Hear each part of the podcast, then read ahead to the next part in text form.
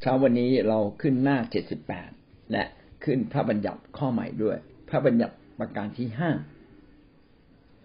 ชีวิตเป็นของประทานจากพระเจ้านะครับ อย่าฆ่าคน อย่าทำการฆาตกรรม พระบัญญัติที่ห้าก็คืออย่าฆ่าคน พระบัญญัติของพระเจ้านั้นเราผ่านมาแล้วสี่ประการนะครับจำได้ใช่ไหมครับ ประการที่หนึ่งก็คืออย่ามีพระเจ้าอื่นใดนอกเหนือจากเรา ประการที่สองอย่าออกพระนามของพระเจ้าอย่างไม่สมควร ประการที่สามจงระลึกถึงวันสาสบาโตถือเป็นวันบริสุทธิ์ และเราเพิ่งจบพระบัญญัติข้อที่สี่คือจงให้เกียรติแก่บิดามารดา และวันนี้เราขึ้นข้อที่ห้าอย่าฆ่าคนคำว่าอย่าฆ่าคนนั้นมีความหมายว่าอย่างไร เราควรยำเกรงและรักพระเจ้าดังนั้นเราจึงไม่ควรทำร้าย ร่างกายเพื่อนบ้านก็คือไม่ทำร้ายร่างกายของคนอื่น ให้ได้รับบาดเจ็บ แต่ควรช่วยเหลือ และให้การอนุเคราะห์เขาตามความจำเป็น อย่าฆ่าคนเป็นคำสั่งของพระเจ้าเบื้องบนตั้งแต่สมัยโบราณกาลตั้งแต่คนยิวเพิ่งมารู้จักพระเจ้า ก็ถูกสั่งเลยนะครับ อย่าฆ่าคน พระเจ้าไม่ปรารถนาให้เราฆ่าใครเพราะทุกคนนั้นถือเป็นลูกของพระเจ้า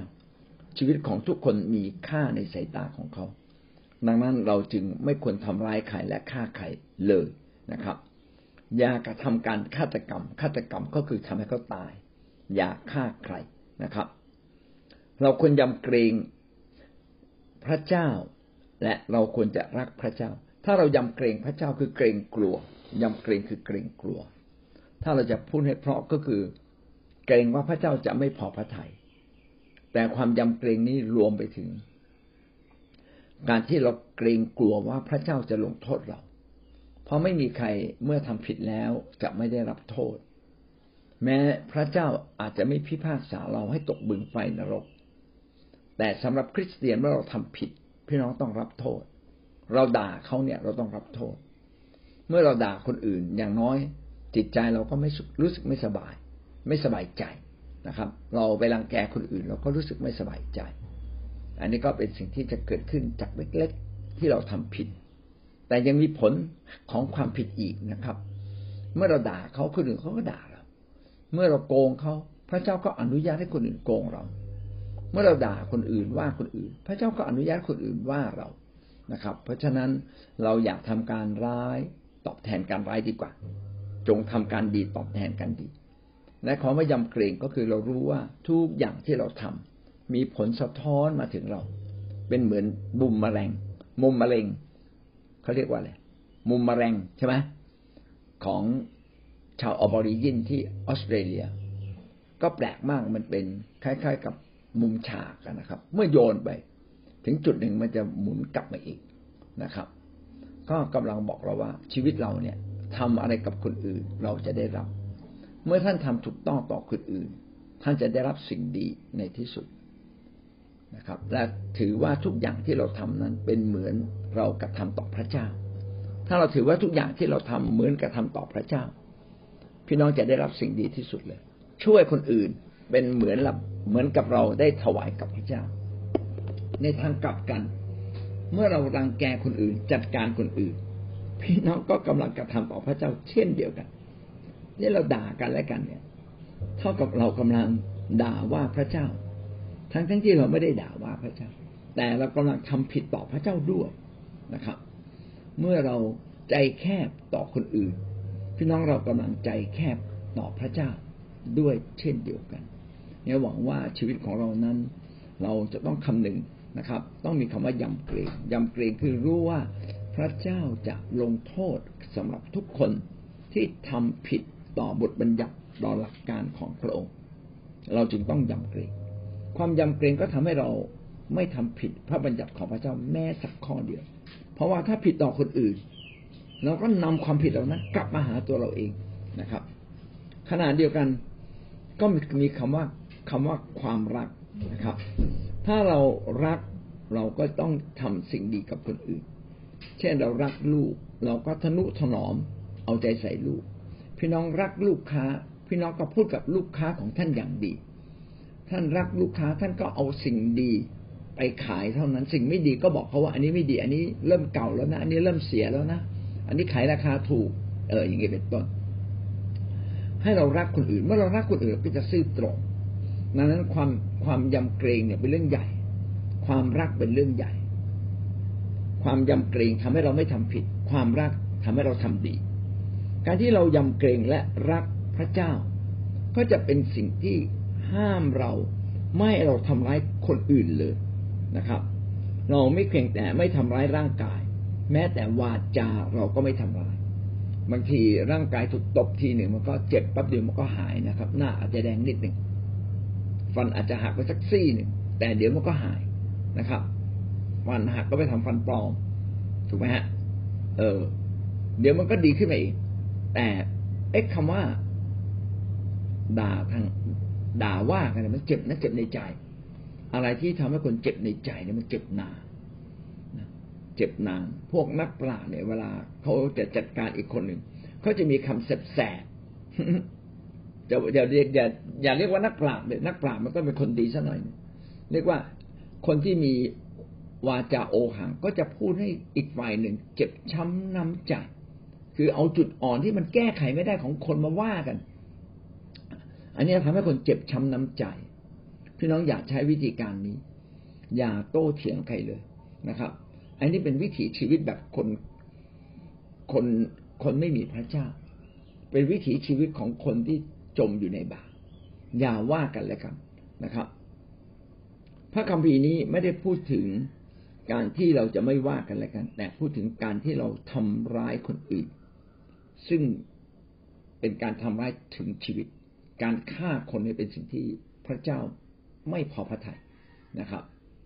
นอกจากเขาทำผิด แล้วผู้พิพากษาตัดสินว่าต้องลงโทษ ผิดต่อบทบัญญัติสำคัญของบ้านเมือง แล้วตัดสินให้ประหารชีวิต นี่ก็นี่ก็เป็นเรื่องที่เขาเขาคงคงควรได้รับจากกฎเกณฑ์ของบ้านเมือง นะครับกฎจากกฎเกณฑ์ของบ้านบ้านเมืองเขาควรจะได้รับอย่างนั้น อย่างนี้ก็ไม่ถือว่าผิดนะครับแต่ถ้าก็ไม่มีความผิดโลหิตที่ไร้ความผิดก็คือเขาไม่ผิด แล้วเราไปฆ่าเขาเนี่ย เป็นสิ่งที่พระเจ้าไม่พอพระทัยนะครับ แท้จริงถ้าเรามีความรักเราไม่เพียงแต่ไม่ฆ่าคนไม่ทำให้คนบาดเจ็บ เรายังจะช่วยเหลือ และอนุเคราะห์เขาตามสมควรตามความจำเป็น เรามาดูข้อพระคัมภีร์ที่พูดถึงประเด็นนี้ จากพระบัญญัติประการที่ห้าพระเจ้าห้ามไม่ให้เราทำอะไรบ้าง เออนะครับ อย่าฆ่าคนเอ๊ะพระเจ้าห้ามอะไร จริง ๆ ความหมายก็ชัดอยู่แล้ว แต่อธิบายในรายละเอียดเพิ่มขึ้นนะครับคำตอบก็คือ พระเจ้าห้ามไม่ให้เราปริดชีวิตคนอื่น โดยการฆ่าโดยการทำแท้ง หรือโดยการทำให้ตายอย่างสงบ หรือ การปิดชีวิตของตนเองคือการฆ่าตัวตาย พระเจ้าห้ามเราฆ่าคนอื่น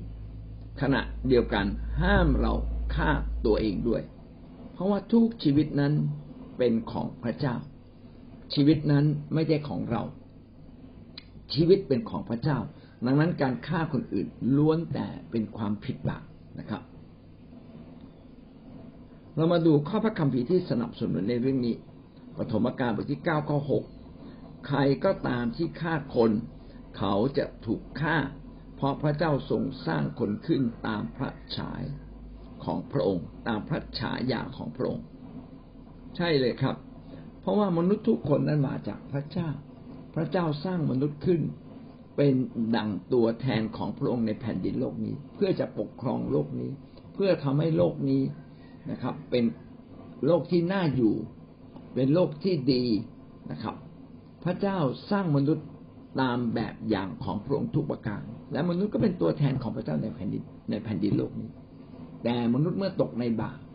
มนุษย์ก็มีความชั่วฝังเข้าไปในใจ และมีความโน้มเอียงที่จะทำชั่วมากกว่าทำดี นี่คือจุดเริ่มต้นของความบาปของมนุษย์ และมนุษย์ก็ใช้ความบาปต่อสู้กันและกันทำร้ายกันและกัน นี่แหละ แต่พระเจ้าก็ห้ามหลักที่สำคัญคือห้ามทำร้ายกันนะครับ ห้ามด่าทอกัน โดยเฉพาะอย่างยิ่งห้ามทำร้ายถึงชีวิตนะครับ การทำร้ายถึงชีวิตทำให้อีกคนหนึ่งตายนะครับ เป็นสิ่งที่ผิดทั้งสิ้น ดังนั้นสงครามเนี่ยในสายพระเนตรของพระเจ้าผิดไหมผิดนะครับ พระเจ้าไม่ต้องการให้เราฆ่ากัน แต่พระเจ้าอนุญาตให้เราป้องกันตัวนะครับ พระเจ้าไม่ต้องการให้เรานั้นถูกฆ่า เราจึงต้องป้องกันตัวเราเองด้วยการทำสงคราม สงครามไม่ใช่เป็นการลุกรานคนอื่น แต่สงครามเป็นการป้องกันตัวเองนะครับ การฆ่าคนเป็นสิ่งที่ผิดทั้งสิ้น พระเจ้าไม่ปรารถนาให้เราฆ่าใคร เพราะทุกคนนั้นเป็นคนของพระเจ้า มัทธิวบทที่ยี่สิบหกข้อห้าสิบสอง ระเยซูตอบเขาว่า เก็บดาบเข้าฝักเถิด เพราะคนทั้งปวงที่ชักดาบจะตายด้วยดาบ นี่เป็นคำพูดของพระเยซูคริสต์ที่พูดตอนที่ขณะที่พระองค์นั้นถูกจับ อยู่ในสวนเกสเมเนมืดๆนะครับ แต่ว่ายูดาสมาชี้ตัวว่านี่คือตัวพระเยซู พวกเขาก็เลยจับพระเยซู พอจับพระเยซูปั๊บเปโตรเนี่ย มีดาบอยู่เล่มหนึ่ง เปโตรก็ฟันหูของทาสนะครับ คนหนึ่งหูขาดไปเลย แล้วพระเยซูก็รักษาหูที่ขาดนั้นให้หายนะครับ แต่พระองค์ก็พูดกับเปโตรบอกว่า เก็บดาบเข้าฝักเถิด เพราะคนทั้งปวงที่ชักดาบจะตายด้วยดาบ พระเยซูไม่ต้องการที่จะสู้รบกับผู้คน และไม่ต้องการให้สาวกของพระองค์ต้องสิ้นชีวิต ก็เลยปกป้องสาวกของพระองค์นะครับ ด้วยถ้อยคำที่เป็นอมตะและเป็นหลักความจริง ใครใช้ดาบก็จะตายด้วยดาบ ก็ให้เก็บดาบเสีย อย่าใช้ดาบเลยพี่น้องถ้าเราทำร้ายคนอื่น อีกฝ่ายหนึ่งก็ต้องทำร้ายเราเพราะเขาก็ต้องป้องกันตัวเอง เขาต้องสู้อย่างสุดฤทธิ์ดังนั้นการไม่ใช้อาวุธทำร้ายคนอื่น ไม่ทำร้ายกันและกัน เป็นสิ่งที่ดีที่สุดนะครับ มาดูเรื่องราวจากพระคัมภีร์นะครับ เรื่องราวจากพระคัมภีร์ที่เป็นการผิดต่อบทบัญญัติข้อที่ห้าเช่นคาอินฆ่าอาเบล น้องชายของตน ในปฐมกาลบทที่สี่ข้อที่แปดอาเบลเนี่ยเอาเครื่องบูชาที่เป็นสัตวบูชา ไปถวายพระเจ้า การเอาสัตวบูชาไปถวายพระเจ้า แล้วก็เอาไขมันของสัตว์ไปถวาย ก็ชี้ไปถึงว่าวันหนึ่งจะมีผู้หนึ่งมาตายแทนความผิดบาปของมนุษย์ ดังนั้นอาเบล การที่อาเบลถวายแบบนี้ก็เป็นที่พอพระทัยของพระเจ้า เพราะว่ามนุษย์เราทุกคนนั้นล้วนแต่เป็นคนบาป ต้องได้รับการลบบาปจากการถวายบูชา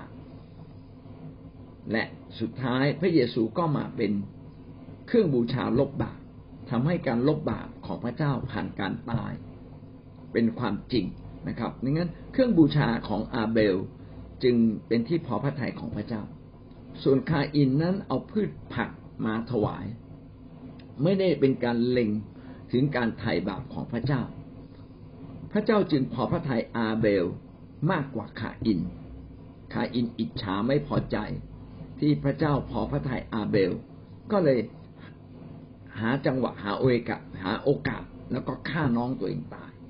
อันนี้ก็เป็นฆาตกรรมครั้งแรกของโลกนี้นะครับ พี่ฆ่าน้องนะครับ พระเจ้าไม่พอพระทัยนะครับ ที่คาอินได้ฆ่าน้องชาย อีกกรณีหนึ่งในสองสมุยเอลบทที่สิบเอ็ดข้อสิบห้าสองสมุยเอลบทที่สิบเอ็ดข้อสิบห้าดาวิดก็ยืมมือผู้อื่นฆ่าอุริอา อันนี้เป็นความผิดร้ายแรงมาก เพราะว่าดาวิดไปแย่งภรรยาของอูริอา คือนางบัตเชบา คือวันหนึ่ง ดาวิดมองเห็นนางบัตเชบาอาบน้ำอยู่ เกิดความพอใจในเรือนร่างของนาง ก็ไปรับนางมานอนด้วย ทั้งทั้งที่รู้ว่านางบัตเชบาเนี่ย เป็นภรรยาของอูริอา แล้วหญิงคนนี้ก็แจ้งมาที่ดาวิดว่านางเนี่ยตั้งท้องนะครับ เอาทีนี้ตั้งท้องแล้วอูริอาก็ไปลบอยู่ตลอดเวลาลูกออกมานี่ก็จะได้ขายขี้หน้าสินะครับเนี่ยดาวิดก็เลยวางแผนให้อูริอาเนี่ยกลับมาที่บ้าน กลับมาที่วัง แล้วก็ให้เข้าของบอกว่ากลับไปนอนที่บ้านทำแบบนี้สองครั้งนะแล้วก็มอมเหล้าอีก ให้เมา ให้รู้สึกว่าอยากจะกลับบ้าน ให้รู้สึกไม่ไม่รู้สึกตัวไอ้คุณธรรมในใจมันจะได้หายไปจะได้กลับบ้าน แต่ปรากฏว่าอูริอานี่มันคนดีมากเลยบอกไม่ได้หรอก เพื่อนๆก็ยังรบกันอยู่ที่สนามรบเลย เขาจะเสวยสุขคนเดียวกลับบ้านไปนอนกับภรรยาได้ยังไงก็เลยนอนอยู่ที่ประตูพระราชวัง ทีนี้ดาวิดก็เสร็จแล้วดิอูริอาไม่ยอมนอนกับภรรยา แล้วอีกหน่อยภรรยาตั้งคันขึ้นมาแล้วคลอดลูกออกมา ไม่ตายเลยนะนางบัตเชบาต้องตายแน่เลยนะครับ ก็ คิดเลยเถิดเลย ตัดสินใจฆ่าอูริอา ด้วยการส่งจดหมาย ไปให้โยอาบอกโยอา เอาอูริอาไปลบไอ้ที่ที่อันตรายที่สุด แล้วก็ถอยทับกลับเลยนะให้อูริอาถูกฆ่าตาย สุดท้ายแผนนี้สำเร็จจริง ๆ เลยดาวิดแม้ไม่ได้ฆ่าโดยตรง ยืมมือเหตุการณ์มาฆ่าวางแผนให้เหตุการณ์ฆ่าอูริอา พี่น้องก็เป็นความผิดไงพระเจ้าก็เลยลงโทษดาวิดนะครับ ให้ลูกที่เกิดมานะเสียชีวิตนะก็เป็นการเตือนใจดาวิดบอกว่าแม้จะเป็นสหายของพระเจ้าคนหนึ่ง ที่พระเจ้ารักเป็นคนที่ซื่อสัตย์ซื่อตรงรักภักดี แต่ดาวิดก็ทำผิดคือไปฆ่าอุรีอานะครับ เป็นความผิดเป็นสิ่งที่ไม่ถูกต้อง อีกกรณีหนึ่งนะครับ อพยพบทที่ยี่สิบเอ็ดข้อยี่สิบเก้าการฆ่าคนอื่น เนื่องมาจากความไม่ระมัดระวังรอบครอบของตน และเฉลยธรรมบัญญัติบทที่ยี่สิบสองข้อแปดอันนี้มีเหตุการณ์เหล่านี้เกิดขึ้น อันนี้ผมจำข้อพระคัมภีร์ไม่ได้ แต่เนื้อหามันน่าจะเป็นแบบนี้ เช่นนะครับ พี่น้องอาจจะเอากำลังกำลังใช้ขวาน แล้วขวานนี่มันอาจจะ